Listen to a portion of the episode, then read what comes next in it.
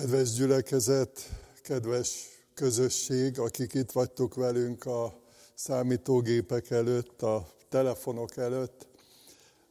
Azt gondolom, hogy nem lehet megszokni ezt a fajta közösséget, vagy ezt a fajta Isten tiszteletet. Tehát nem véletlenül az, hogy, hogy mindig is úgy történt, hogy a Krisztus tanítványai együtt voltak, összejöttek, együtt voltak, együtt énekeltek, együtt imádkoztak, tehát úgy töltötték az időt, hogy, hogy közösségben voltak. Minden esetre ez is egy mérhetetlenül nagy ajándék, hogy ilyen formában találkozhatunk, láthatjuk egymást így az interneten keresztül, és különösen az, hogy eljuthat az isteni üzenet, az isteni gondolat mindazokhoz, akik hallják, mindazokhoz, akik látják ezeket a felvételeket. És ez is a célunk, hogy ne csupán egy műsor, egy program legyen, hanem benne legyen a Szentléleknek az a meggyőző ereje, ami segít abban, hogy megértsük az Isten gondolatait, azonosulni tudjunk vele érzelmileg is, az akaratvilágunkat tekintve is, és nem utolsó sorban fontos, hogy legyen olyan eredménye, legyen olyan következménye az Isten igéjének, az ige hallgatásnak, hogy változást, növekedést, fejlődést, megtisztulást hozzon az életünkben. Mai igehirdetésnek az a címe, hogy fordulj bátran Istenhez. A hegyi beszéd alkalmait sorozatát folytatjuk. Az elmúlt héten az emberek közötti kapcsolatról volt szó, ma inkább az Istennel való közösségről lesz szó, illetve ezen belül is az imádságról, úgyhogy kapcsolódok én is ahhoz, amit a bevezetőben hallottunk, hogy szükséges imádkozni, nem véletlenül imádkozunk, nem véletlenül van ez a készség a szívünkben, és ez a tudás, hogy képesek vagyunk beszélgetni az Istennel, képesek vagyunk ilyen módon kommunikálni vele, kapcsolódni hozzá. Azok a bibliaversek, amiket ma hallani fogunk, így hangoznak a Máté evangéliumából a hetedik fejezet, hetedik versétől kezdődő szakasz így hangzik. Kérjetek és adatik nektek, keressetek és találtok, zörgessetek és megnyittatik nektek. Mert aki kér, mind kap, aki keres, talál, és az örgetőnek megnyittatik. Ugyan ki az közöttetek, aki, ha kenyeret kér a fia, követ ad neki, vagy ha halat kér, kígyót ad neki. Ha tehát ti gonosz létetekre tudtok jó ajándékokat adni gyermekeiteknek, mennyivel inkább ad jókat a ti mennyei atyátok azoknak, akik kérik tőle. Az Istennel való kapcsolatunkban, közösségünkben alapvető fontossága van az imádságnak, és amikor az imádságról szoktunk beszélgetni, vagy tanítani, akkor nagyon sokszor előkerül az a gondolat, hogy ne csak akkor imádkozzunk, amikor van valami problémánk, ne csak azt mondjuk el Istennek, hogy kérünk valamit, hanem adjunk hálát, dicsérjük őt, fejezzük ki az örömünket, a szeretetünket, a hálánkat Isten felé. És azt gondolom, hogy jó, hogyha egyensúlyban van ez a, a lelki életünkben, az Istennel való közösségünkben, hogy miközben megfogalmazzuk a kéréseinket, megfogalmazzuk az örömünket, a hálánkat, és kifejezzük az imádságban is. Istennek elmondjuk, hogy miért vagyunk hálásak, és miért örülünk. Ugyanakkor ebben a szakaszban, amit elolvastunk, határozott bátorítás, tanítás van azzal kapcsolatban, hogy kérjetek, és adatik nektek, keressetek, és találtok, zörgessetek, és megnyittatik nektek. Bátran, bizalommal, kitartóan kérjétek. Ebben a felsorolásban van egyfajta fokozás is, hogy kérjetek, keressetek, zörgessetek. Tehát ez egy egyértelmű bátorítás és biztatás Jézus Krisztus részéről a tanítványoknak, így nekünk is, hogy bátran fogalmazzuk meg a kéréseinket is. Csodálatos ígéretek kapcsolódnak ezekhez a kérdésekhez, erre még vissza fogok térni, de azt gondolom, hogy akik már imádkoztak, és voltak ilyen jellegű tapasztalataik, tudják, hogy, hogy milyen nagyszerű eredménye van annak, hogyha beszélgetünk Istennel, ha őszinték vagyunk vele, hogyha hálát adunk neki, és kérünk tőle. Azt ígérte az Úr Jézus, hogy aki kér, mind kap, aki keres, talál, az örgetőknek megnyittatik. Van válasz, van isteni válasz. Ebben azt gondolom, hogy sokan kételkedtek, és ma is sokan kételkednek, hogy van válasz az imádságra, hogy van értelme az imádságnak. Itt még a, az elején, még a bevezetőhöz kapcsolódva hadd mondjak annyit, hogy érdemes kipróbálni. Sokan úgy gondolkodnak az imádságról, vagy úgy beszélgetnek az imádkozásról, hogy nem próbálták ki. Ugyanígy vannak sokan a, a hittel, az Istenbe vetett hittel, vagy éppen Jézus Krisztus követésével, hogy úgy fogalmaznak meg véleményt, hogy nem próbálták ki soha, nem gyakorolták, nem tudják, hogy mit jelent követni Jézus Krisztust. Mielőtt a valóságos feladatokról, értékekről, bátorításról szólok, szeretnék néhány tévedést említeni. Nem akarok ünneprontó lenni, de azt gondolom mindannyian tudjuk, hogy, hogyha a tévutakat is megnézzük, akkor nagyobb esélyünk van arra, hogy megtaláljuk az igazságot, megtaláljuk az igazi utat. Hogyha egy útjelző táblához érkezünk, akkor kiírják a táblán sokszor, hogy ha balra indulsz el, akkor hova érkezel, ha jobbra indulsz el, akkor hova érkezel, hogyha egyenesen mész, akkor hova jutsz. Hasonló helyzetben vagyunk az imádság tekintetében is, hogy sokféle módon imádkoznak az emberek, és hogyha többes szám első szemében fogalmazunk, mondhatjuk így is, hogy sokféleképpen imádkozunk mi is, de jó tudni, hogy mi az igazi út. Jakab apostol tanít az imádságról, és azt fogalmazta meg, kívántok valamit, és nem kapjátok meg azért, mert nem kéritek. Az Úr Jézus is tanította ezt a, a tanítványoknak, vagy tanított erről, hogy nem kértek. Az egyik tévút, tehát az, hogyha valaki soha nem fogalmazza meg, soha nem mondja meg Istennek a kéréseit. Sok minden miatt lehet ez, lehet amiatt is, hogy úgy gondolja, hogy nincs értelme, úgy gondolja, hogy nincs válasz, vagy hogy annyian vagyunk itt ezen a földön most, főleg, hogy ilyen szakaszába ért a föld a túlnépesedésnek, hát Isten hogy tudna pont rám figyelni egyszerű emberre. Sokféle oka lehet, de a Szentírás egyértelműen tanít arról, hogy az egyik tévút az, hogyha valaki nem kér, ha valaki nem imádkozik. A másik tévút a rossz indíték.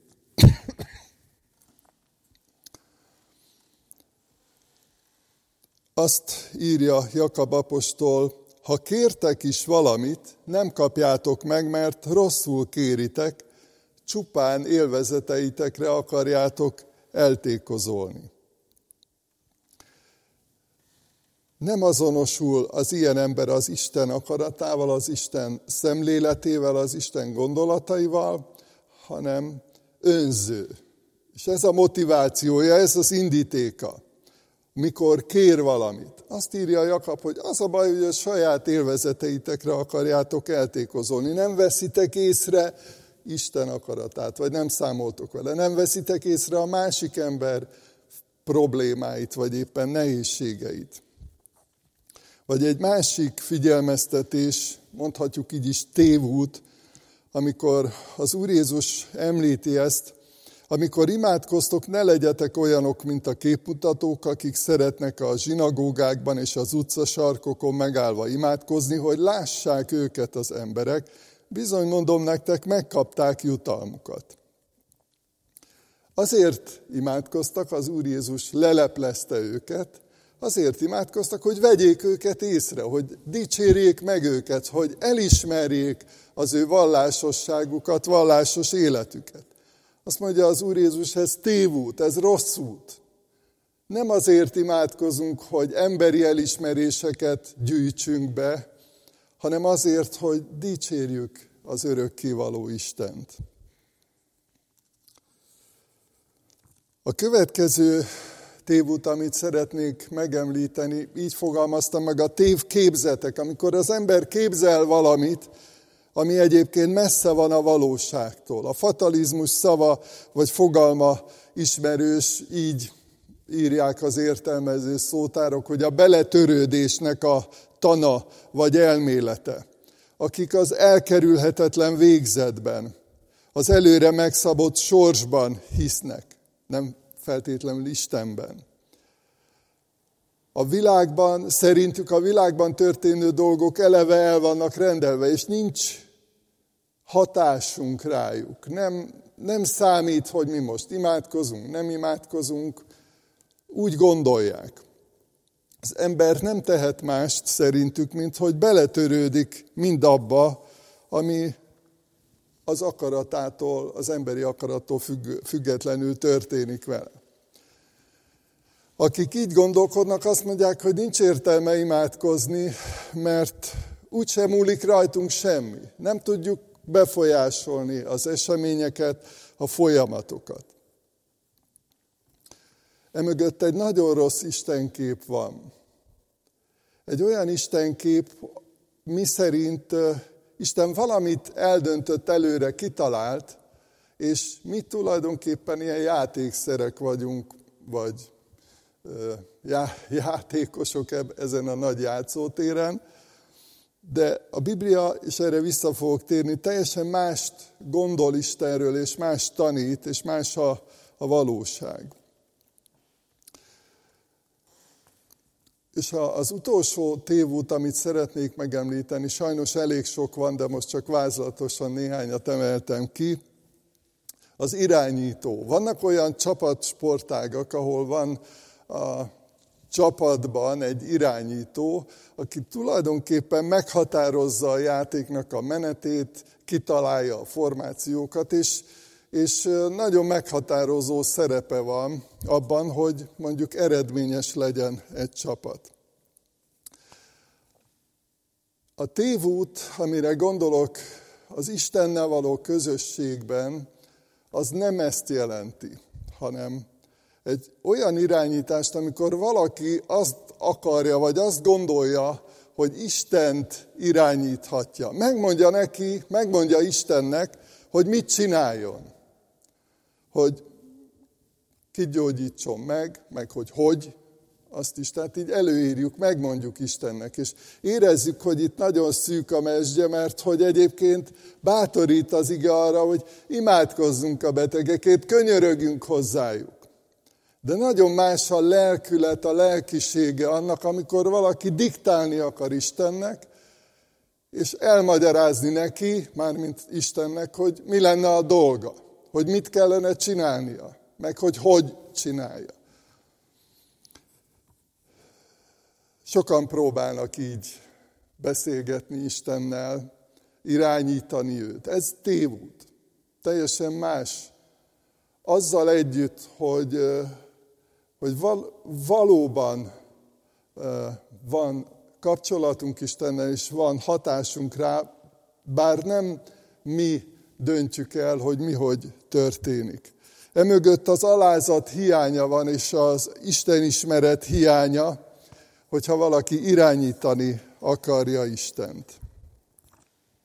A tanítványok egyszer, amikor egyrészt látták az Úr Jézust imádkozni, meg hallották őt, meg tanúi voltak annak, hogy, hogy mennyire fontos volt Jézus Krisztus életében az imádkozás, akkor ezt mondták, hogy taníts minket imádkozni, és azt gondolom, hogy, hogy így vagyunk ezzel akár egy éve, akár öt éve, akár tíz éve, vagy több évtizede gyakorló keresztények vagyunk Krisztus tanítványai, hogy azt gondolom, hogy mindig ott van, és helyes, hogy ott van a szívünkben ez a vágy, hogy taníts minket imádkozni. A helyes Istenkép. Az Úr Jézus is nagyon fontosnak tartotta, hogy jó legyen az Istenről alkotott képünk, helyes, az igazságnak, a valóságnak megfelelő legyen. Azt mondta, ha ti gonosz létetekre tudtok jó ajándékokat adni gyermekeiteknek, mennyivel inkább ad jókat a ti mennyei atyátok azoknak, akik kérik tőle. Azt mondja az Úr Jézus, hogy Isten olyan, mint a mennyei atya. De úgy is mondhatjuk, hogy Isten a mennyei atya.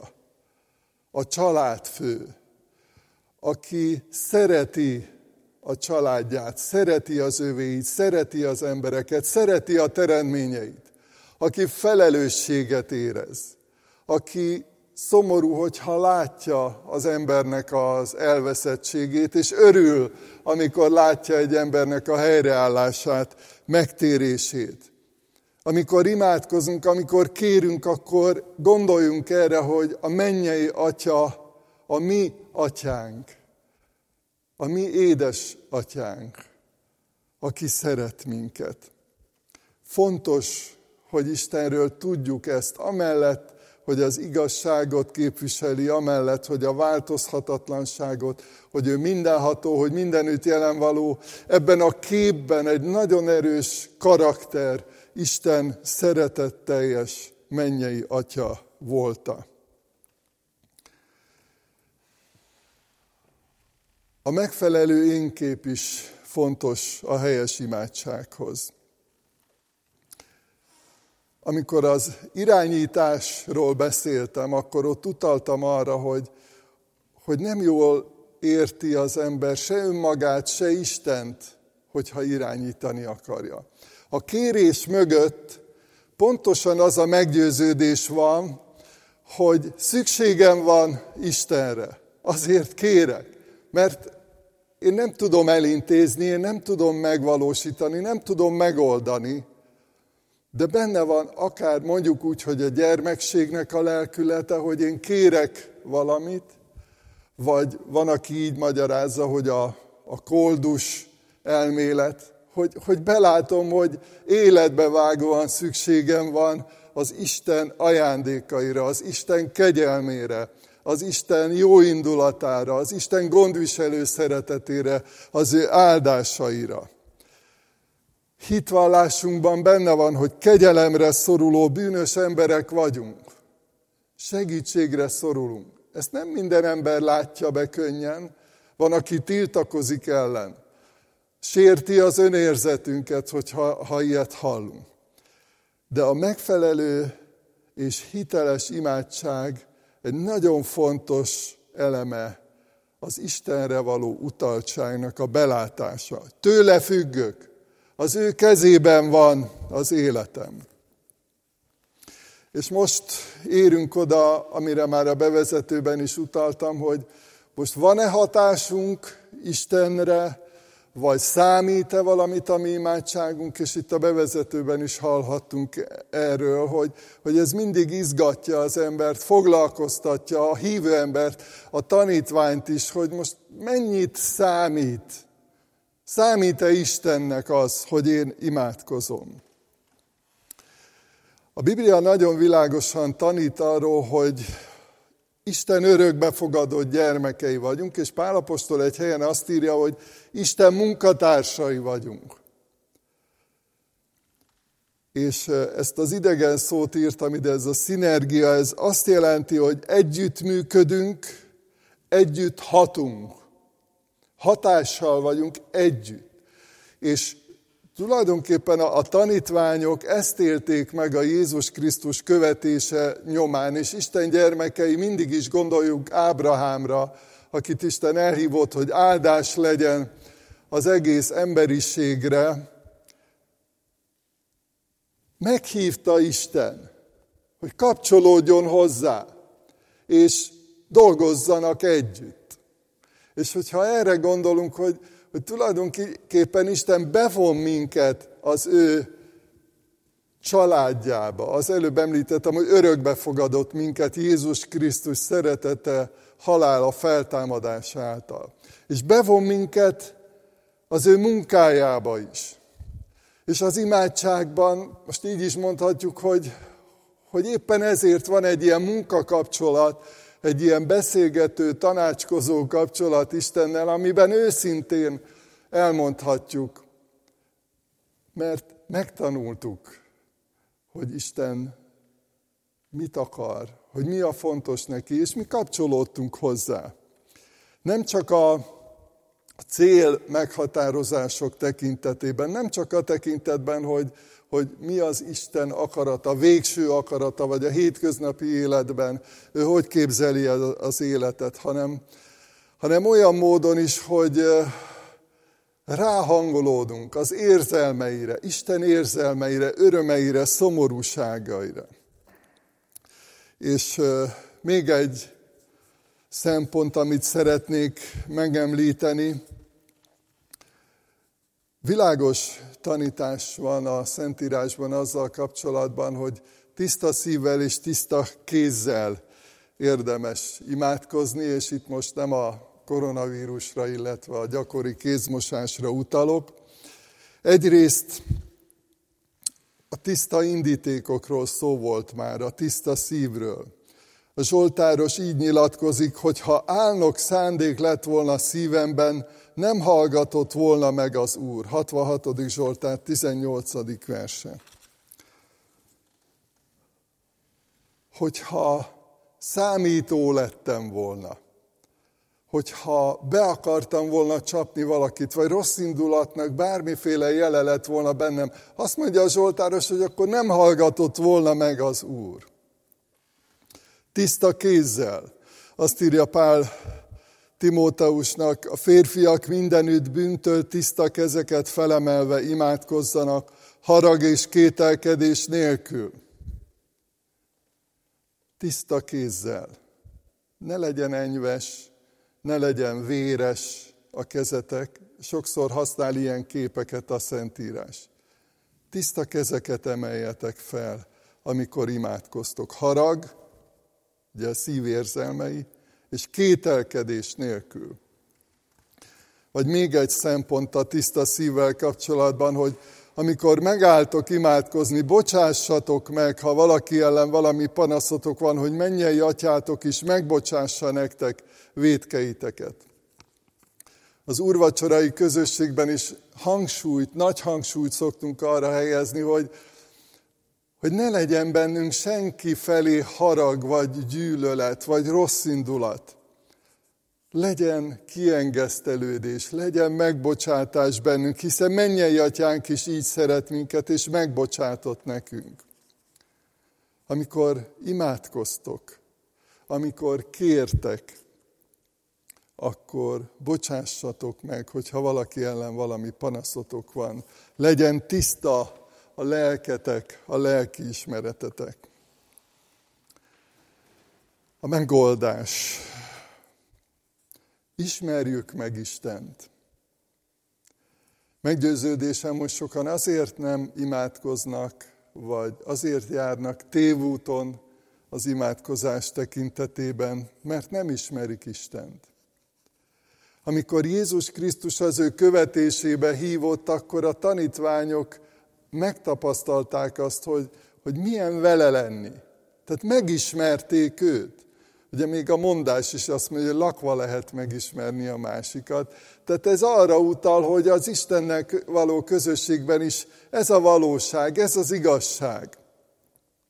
Együtt vagyunk, együtt lakunk vele.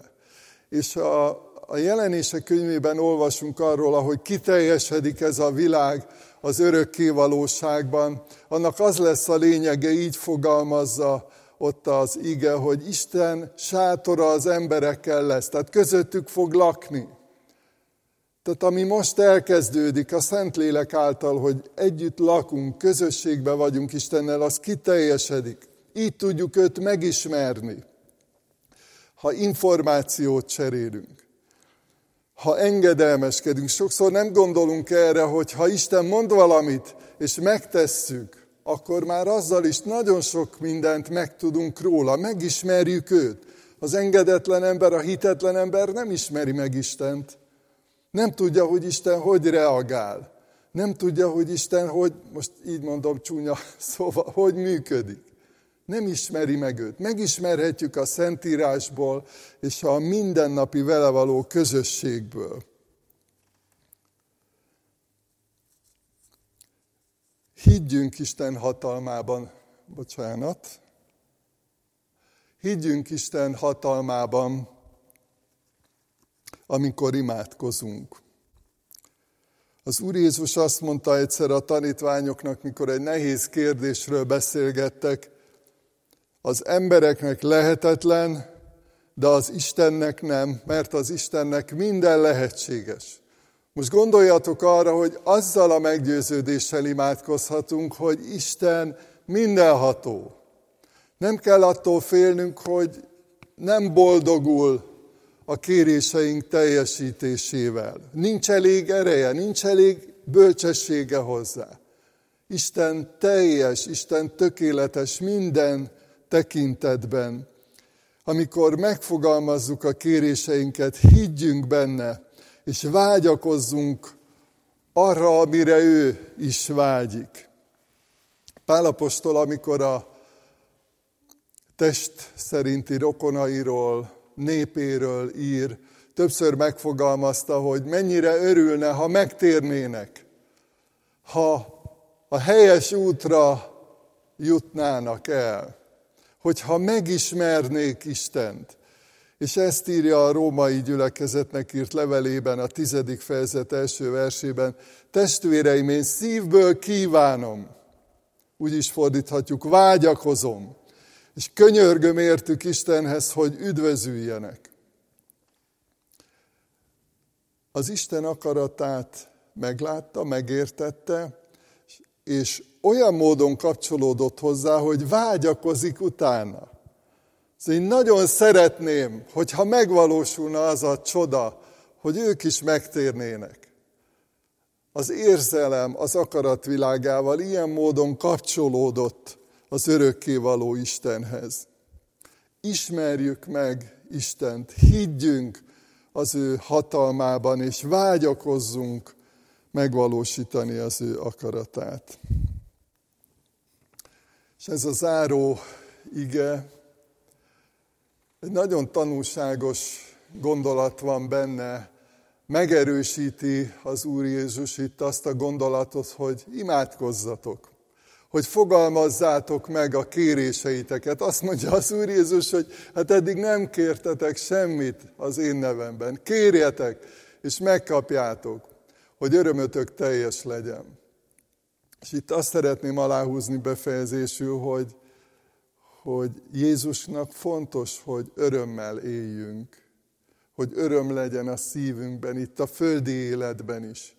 És ezzel azt mondja, hogy ha megismerjük őt, hogyha beszélgetünk vele, hogyha az imádságban kiteljesedik ez a vele való kapcsolatunk és közösségünk, akkor ismerjük meg az igazi örömöt élvezzük a vele való kapcsolatot. Örülünk az életnek, örülünk Isten ajándékainak. Most imádkozni fogunk, és ezért imádkozzunk, hogy eljussunk erre a bensőséges Istennel való közösségre, hogy az örömünk teljes legyen. Imádkozzunk. Urunk, Istenünk, Hálásak vagyunk a Te gondolataidért, a Te üzeneteidért. Köszönjük a bátorítást, a biztatást, az eligazítást. Megvalljuk előtted, Istenünk, hogy szükségünk van rád. Szükségünk van a Te igédre. Szükségünk van arra, hogy megismerjünk Téged, hogy ne hamis Isten képünk legyen, hanem valóságos. És köszönjük, hogy tükröt tartottál elénk is hogy miért imádkoztunk, vagy miért nem imádkoztunk, vagy hogyha imádkoztunk, akkor milyen indítékaink voltak, mi volt a szívünkben, milyen vágyaink voltak, és itt szeretnénk most tényleg hozzád kapcsolódni ezekben a percekben is, készülve az úrvacsorai közösségre, hogy taníts minket imádkozni. Segíts, hogy olyan bensőséges legyen a veled való közösségünk, kapcsolatunk, amiben őszintén el tudjuk mondani a gondolatainkat. És hálát adunk azért, hogy megismerhető vagy, és megismerhetőek a te gondolataid, és a legnagyszerűbb dolog az, amikor ráhangolódunk a te akaratodra, a te gondolataidra, és köszönjük, hogy ez az igazi örömnek a forrása. Amen.